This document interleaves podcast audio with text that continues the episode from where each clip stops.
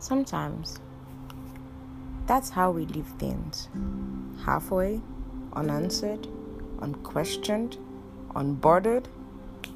We just walk away knowing we have that hole, a vacuum of questions that require answers, and still we find a way to move on from it all. Expanding the hole as we go or creating multiple holes. It's such a superpower to walk on without answers. Don't get me wrong, there is that part where all you can do is trust God and the processes He's taking you through.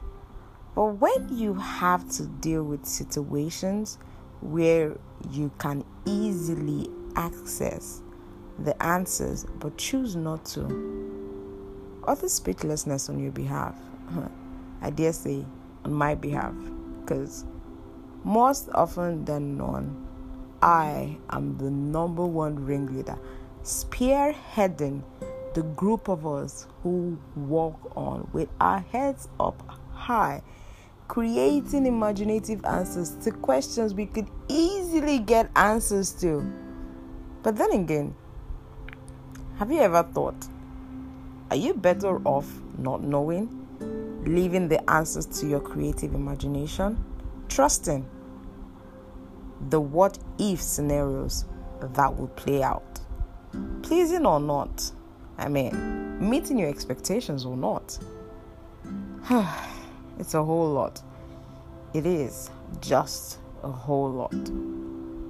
Because when you think about it, most times we like to think that whatever the answers may be, we will be fine with it. When in reality, it's always, or maybe, usually the opposite. We throw silent tantrums when things don't play out just as we want. But then again, ever thought of how the way you think, respond, or not is not the real you? I know. Typical Bailey. That's too deep and such a long conversation. Too long and too hypnotizing a spiral to get on. Answers or no answers. But then again, is there really an unanswered question? I mean, I doubt it. I think there's just the answers we create and the ones you're given. So technically, there really aren't unanswered questions. There's a whole lot to say. It's just one of those days. Bailey in her head with her council of Baileys. A very cute round table, you would find a lot of them. But then, um, just that. Thinking, do we always want the answers we get?